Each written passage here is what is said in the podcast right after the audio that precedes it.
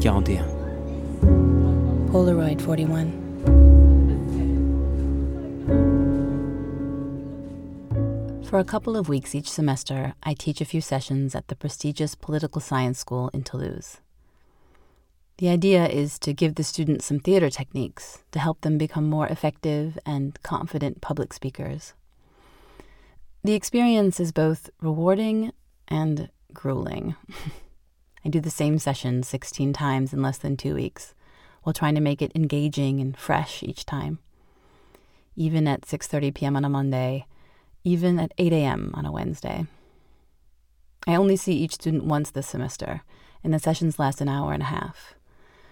Basically, in 90 minutes, my goal is to walk into a room of a dozen first year political science students, create an atmosphere of trust and safety, convince them to let their guards down, and to dare to be themselves in front of the group. It's a tall order. I do this over and over in back to back sessions, and each time I start from scratch, trying to win them over in the hour and a half. It's exhausting, but for the most part, I succeed.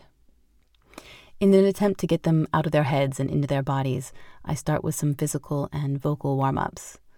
I get them breathing and moving together.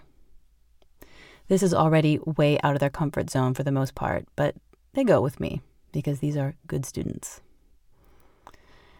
After the warm up, I place a chair in front of the group.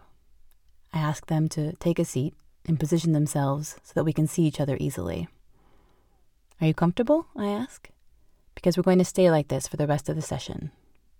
They nod, looking relieved to be out of the warm up circle and sitting safely in their chairs. You are going to come, one by one, and sit on this chair. I'll sit there with a timer, and you will have two minutes to talk to the group.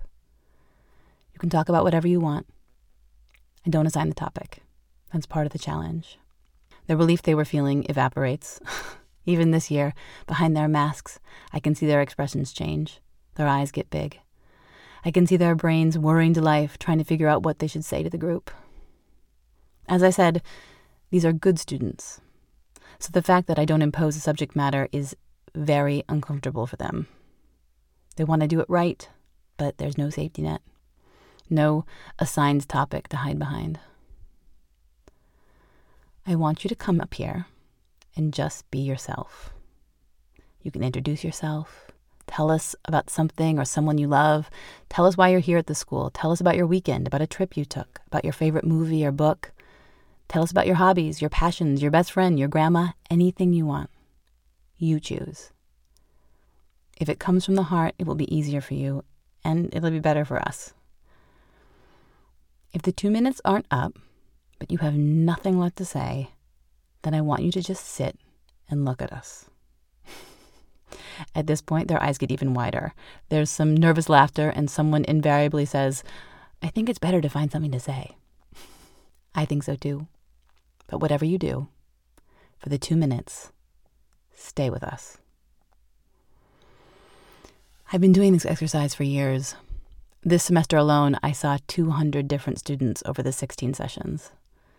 Two minutes at a time, I hear about their families, obstacles they've overcome, middle school bullies, homesickness, accidents, drunken shenanigans, summer jobs, backpacking adventures, dreams for the future. I feel like I've heard it all, and yet, time and again, they surprise me. I see them use humor like armor. I see them turn red and get flustered, and sometimes I see them step into their power and get real. This year, I notice a young woman seated at the back who looks particularly alarmed at the idea of speaking in front of the group. She was a little overweight, and her posture was rounded and closed. She looked shy, and she was one of the last to take her turn on the chair. Every student is capable of doing the exercise, but I'll admit that for certain truly shy ones, it's very hard. When she got to the front of the room, I looked at her encouragingly, and in my heart I said, You can do this. And she did. she looked us right in the eyes and dove in. Hi, I'm Natalie. I'm really happy I'm here. I almost wasn't. I didn't get in. I was on the wait list. I'm kind of superstitious, so whenever I see like 909 on the clock, I make a wish. This summer, there was a girl I really had a crush on, so whenever I saw 909 on the clock, I would always wish one of two things.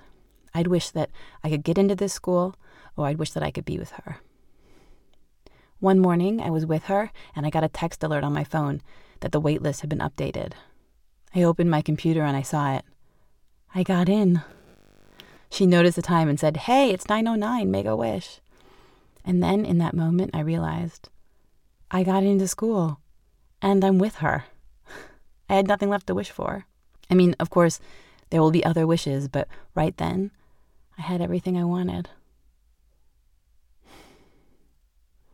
I bet she has no idea that it's stories like hers that keep me coming back year after year.